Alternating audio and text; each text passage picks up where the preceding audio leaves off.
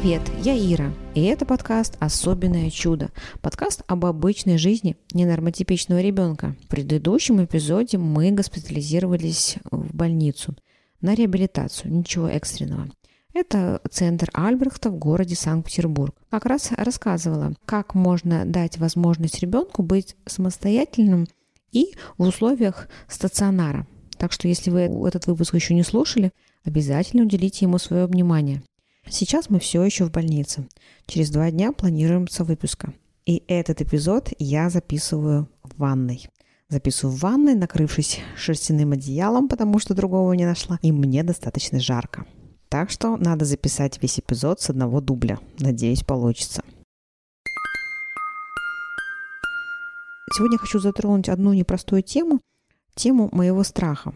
Когда я только решила начать делать подкаст, о самостоятельности ребенка с ненормотипичным развитием, то меня останавливала одна мысль.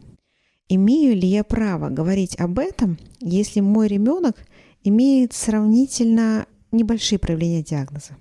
Сейчас давайте я все объясню. Диагноз Никите поставлен ДЦП. И этот диагноз, он очень разный. Э, существует специальная шкала двигательных функций, где есть пять ступеней. Первая ступень – это небольшие проявления в походке, в моторике, а пятая ступень – это отсутствие контроля за телом и отсутствие самостоятельного передвижения у ребенка. Ну так вот, нам очень повезло. Э, Никита в своей жизни походки идеально иметь не будет. Возможно, какие-то ему активности будут недоступны.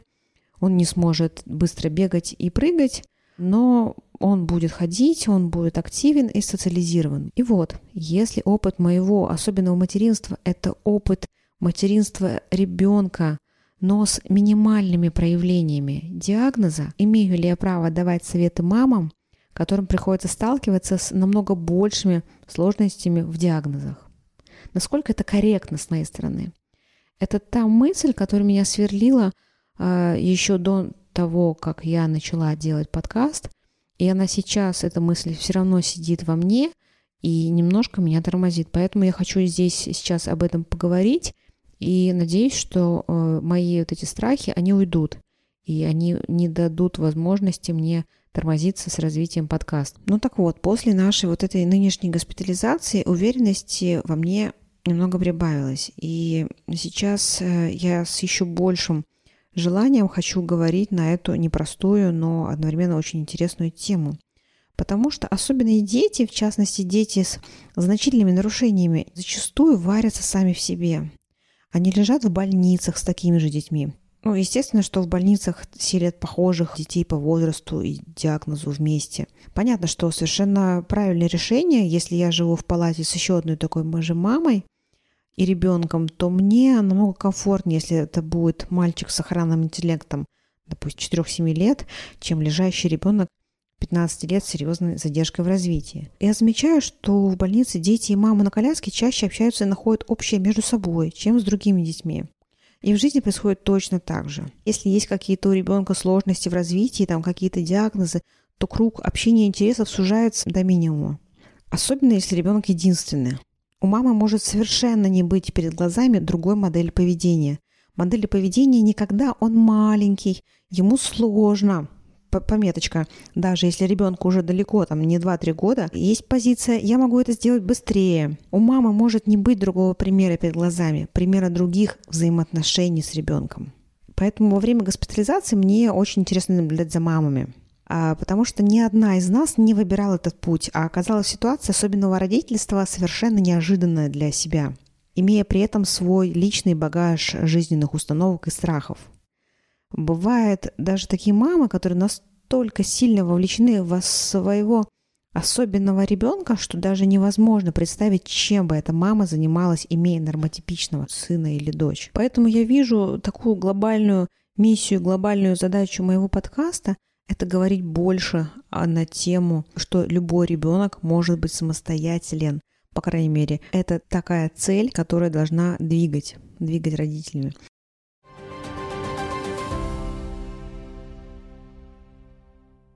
Пойдем кофе маме возьмем. Пойдем. Я сам сделаю. Ну давай. А, а куда вот это? Вот сюда. Вот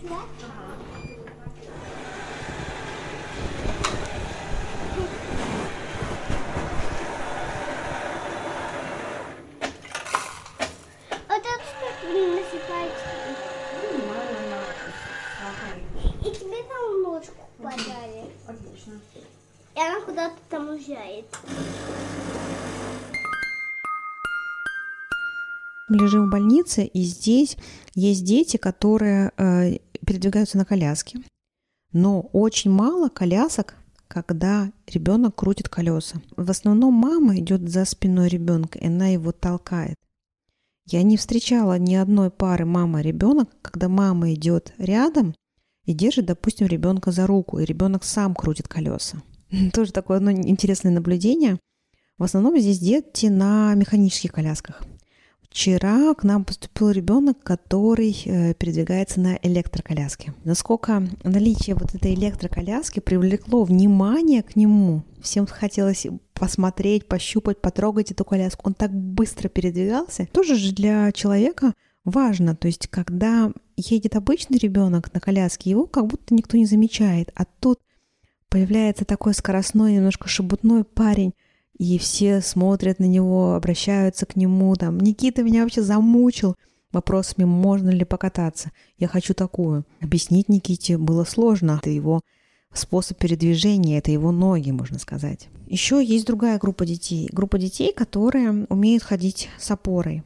И они ходят или с мамой, опираясь на мамину руку, или мамы там ведут их за плечи, за таз поддерживая – но нет детей, которые привезли с собой из дома ходунки и ходят на этих ходунках, заходят там в лифт, ходят по коридору, а мама просто присутствует рядом. За весь мой опыт лежания в больницах мне на самом деле встречался только один мальчик такой, который был на ходунках он был ну, настолько активен. То есть он принимал участие везде, во всех каких-то играх. Ну, тут дети же, да, они все равно как-то объединяются. Он участвовал во всем движе. Когда смотришь на такого парня, который передвигается на ходунках, ну, это никак не мешает ему общаться, никак не, не мешает ему быть самостоятельным, уйти от мамы там в коридор, походить по этому коридору.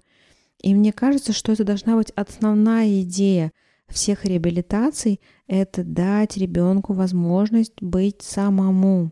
Но у нас же никто про это не говорит. Вот ты лежишь на госпитализации, тебе говорят, тебе нужен там массаж, физио. Тебе не говорят, мама, разуй глаза, дай ребенку ходунки и оставь его в покое. Оставь его дома, там, в квартире или, не знаю, выведи в парк, и пусть он там делает то, что он хочет. Пусть он идет туда, куда ему нужно, на этих ходунках на современных, на красивых, на удобных.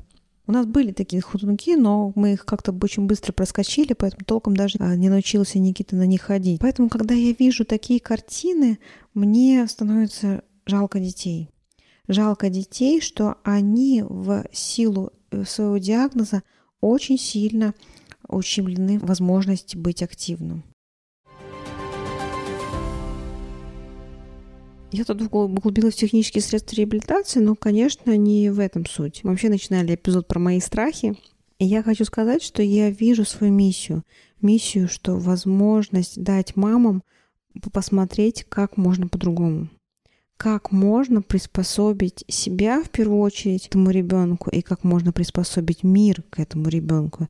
Не лечить ребенка этими электрофорезами, всякими процедурами, чтобы его подтянуть до нормы, до которой он никогда в жизни не подтянется, а чтобы норму сделать такой, которая она нужна ребенку. Я считаю, что за этой мыслью есть огромное будущее. Наша система реабилитации уже сейчас потихонечку но разворачивается лицом к ребенку, когда занятия проходят так, чтобы ему нравилось, чтобы ему было интересно. Потому что когда его притащили на это занятие, и никто не понимает, зачем оно ему нужно, эффективности таких занятий ждать сложно. Я хочу об этом говорить, и я надеюсь, что мои страхи не будут останавливать меня в донесении ценности реабилитации, которая называется просто реабилитация, а жизнь. А жизнь подустроенная под нас, под семью, под маленького человека. Ты куда хочешь сходить? Сначала на физио или на водные процедуры? На водные процедуры. Ну все, отлично, пошли. А еще мне очень хочется доносить мысль, что мнение наших с вами детей в отношении реабилитации, то есть по факту того, что будет происходить с их телом, мы бы учитывали. Потому что получается, что мы едем э, каким-то чам, светилом, мы слушаем их рекомендации и ну, зачастую выполняем. Но то, что говорит ребенок, нравится ему какой-то специалист или не нравится, эта позиция зачастую нами совершенно не учитывается. И мне хочется доносить мысль до родителей, что если ребенку не идет какие-то занятия, если не нравится какой-то специалист, чтобы он имел право об этом сказать нам. А мы имели мужество и силы эту позицию выслушать и принять. Может быть, конечно, не стопроцентно во всех э, событиях, но чтобы хотя бы ребенок частично имел право отказаться от какого-то специалиста, имел право отказаться от каких-то занятий. Еще мне хочется говорить о честности, о честности в взаимоотношении с ребенком, чтобы мы проговаривали все, что с ним происходит и будет происходить с его телом. Мы сейчас, напомню, лежим еще в больнице в отделении реабилитации, и сегодня нашим соседям делали диспорт, укололи. Я не буду затрагивать медицинские аспекты, я просто расскажу факт. Мама на коляске подвезла ребенка к процедурному кабинету, девочке 5 лет, и девочка зашлась в плач. Мама взяла ее на руки и занесла в кабинет. В общем, девочка кричала так, что когда э, врач пытался сделать укол в икроножную, наверное, мышцу, иголка согнулась. Представляете, сколько этот бедный ребенок, он был зажат, насколько он был испуган. Тут, конечно, у меня больше вопросов к маме. Был ребенок ли подготовлен к этой процедуре? Было ли доверие и было ли объяснено, что будет происходить? Или просто ребенка выхватили из среды и притащили в эту комнату. Мне почему-то кажется по позиции мамы, что она эту тему совершенно не обсуждала. И была ли уверенность у ребенка, что мама рядом, и что мама не позволит случиться ничему плохому. Самое главное, что мы можем дать своим детям, это дать ощущение, что я рядом, я всегда рядом, я всегда буду рядом, я всегда на твоей стороне. Если чего-то плохого мы можем избежать, мы избежим. Но иногда не, надо немного потерпеть. И позиция мамы сильная, откровенная, она для ребенка будет тылом. Она, он будет понимать, что он защищен, что он э, в мире, в котором можно доверять что он не один. Не просто его одного притащили в этот холодный процедурный кабинет, с ним рядом мама которая держит его за руку и откровенно ему все это рассказывает, объясняет, и она не позволит произойти ничему плохому. Поэтому давайте будем честны своими детьми, будем слушать их мнение. Естественно, бывают э, ситуации, когда мы не можем это мнение принять, но что у ребенка хотя бы есть возможность высказаться, и в каких-то случаях, когда они не супер принципиальны, мы можем принять точку зрения ребенка, если даже она отличная от наших. Мне хочется вот эту основную мысль доносить и в подкасте транслировать. На этом вроде все. Мне жарко уже сидеть под одеялом в ванной. Надеюсь, проговорив еще раз свои мысли, мои страхи будут потихонечку уходить. По крайней мере, они нисколько не смогут тормозить эту работу, потому что я вижу, как она нужна. Я вижу, как не хватает родителям, они зачастую даже не понимают, что можно по-другому, как не хватает информации. Очень важно, что если человек как-то не готов и ему что-то не нравится, чтобы он имел право этого не делать. Если ему не нравится какой-то преподаватель, тренер, чтобы ребенок имел право сказать об этом, и этот преподаватель и инструктор был изменен на другого хотя бы. Потому что зачастую последнее, кого спрашивают, хочешь ты это делать или не хочешь, это сам маленький человек.